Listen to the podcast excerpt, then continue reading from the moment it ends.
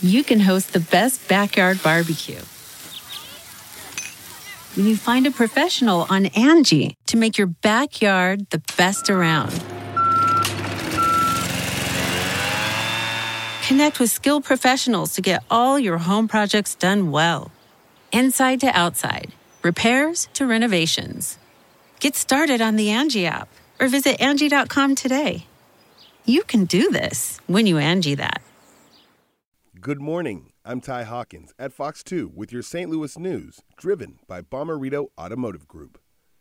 At least one person is dead and multiple others hurt after a multi vehicle crash overnight on I 70 in North St. Louis. All of the westbound lanes were closed because of debris from the crash. One person died in the crash. The man charged with killing Hermann, Missouri detective Sergeant Mason Griffin and injuring another officer will make his first court appearance today. Kenneth Lee Simpson was arrested Monday after a long standoff with officers. He'll be arraigned this morning on charges including first degree murder. He's being held without bond.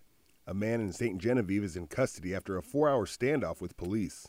Robert James was wanted on multiple felony warrants for drug charges and drug trafficking. Police found James sitting on the front steps of a mobile home.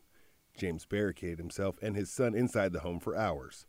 Police say James shouldn't be in custody of his son, which meant they had to negotiate for him to come out peacefully.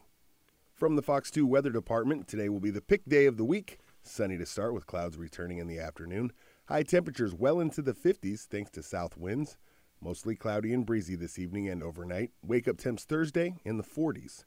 Rain will be moving in Thursday morning and be around the rest of the day. Highs in the mid to upper 50s.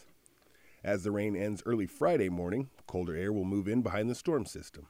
Some wet snowflakes could mix in, or we might even see a brief changeover to snow, all before 7 a.m.